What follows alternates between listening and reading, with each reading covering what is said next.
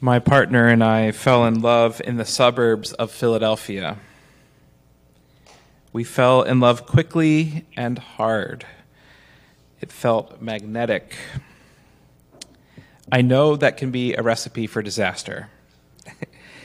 Thankfully for us, it appears to be working out. We dated all four years of college. We sorted out fairly early on that we both longed to be parents.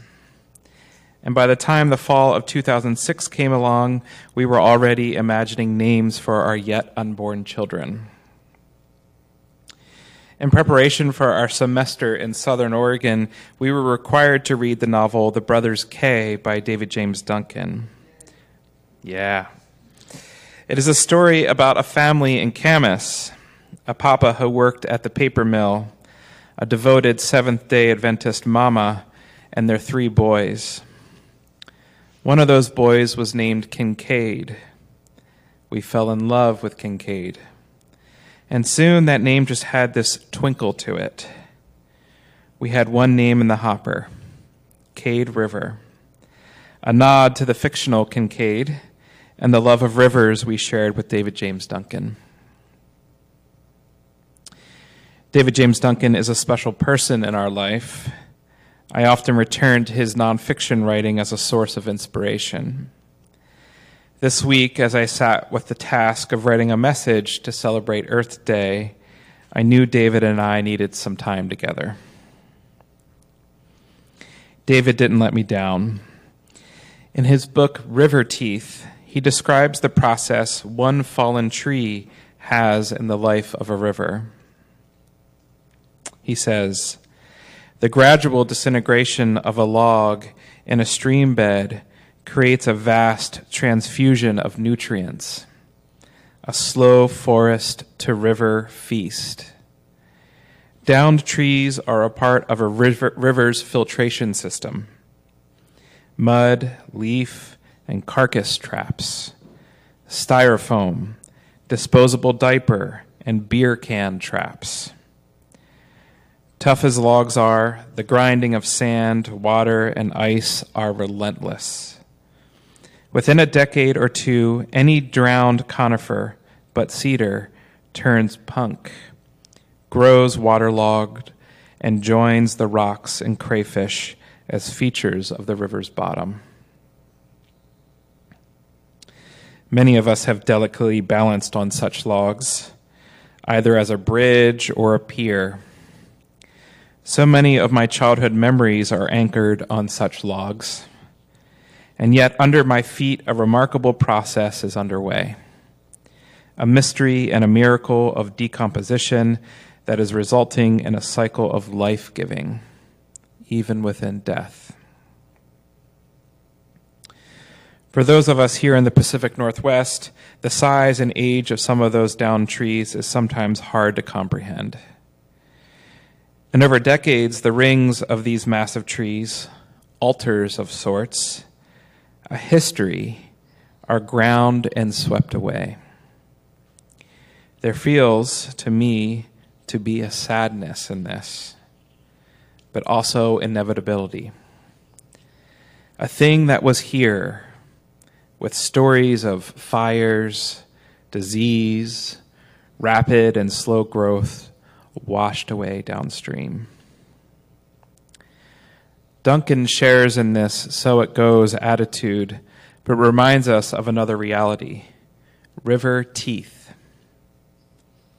He says, There is in every log a series of cross grained, pitch hardened masses where long lost branches once joint the tree's trunk.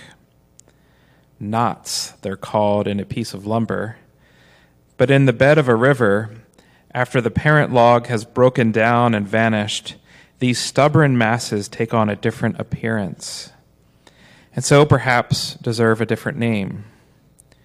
River teeth is what we called them as kids, because that's what they look like like enormous fangs, often with connected, cross grained root. Last Sunday, we celebrated my son's 10th birthday. and with it, a decade since we first touched the Cade River we had imagined all those years ago. A decade feels like an appropriate time to feel all the feelings about the cruel passage of time. All the cliches about it goes so fast and don't blink feel awfully true. I hate that it is true. We always spend time on my son's birthday looking at photos and videos of when he was a baby, a toddler, and into early childhood. This year, I was struck by how many times I said, I forgot about that. And then there I was, on top of the decomposing tree in the river, realizing that time is doing its thing. Memories are becoming less clear they feel as if they're slipping away downstream. But there are river teeth. Thank God for the river teeth.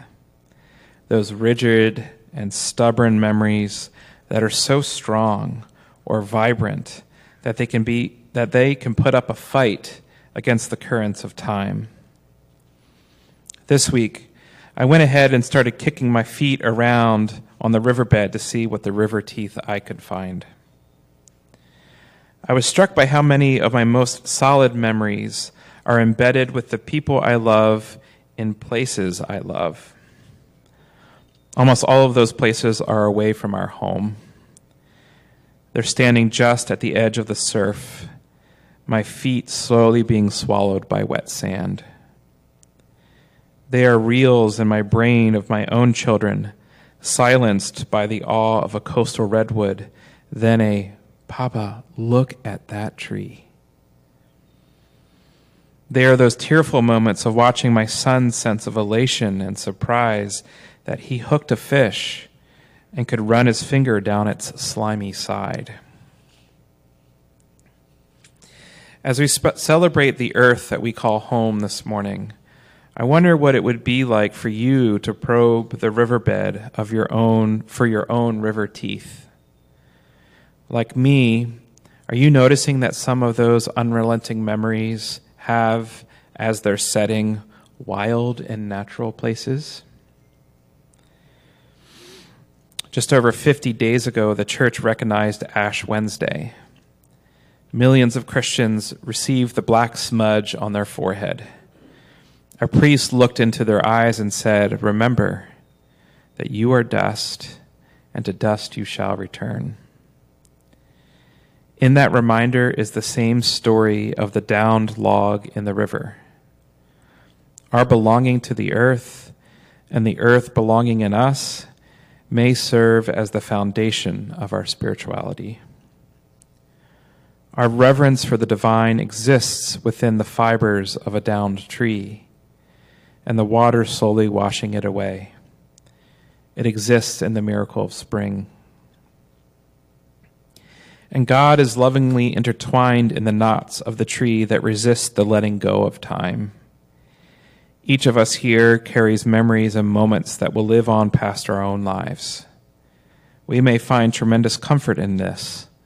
I know I do.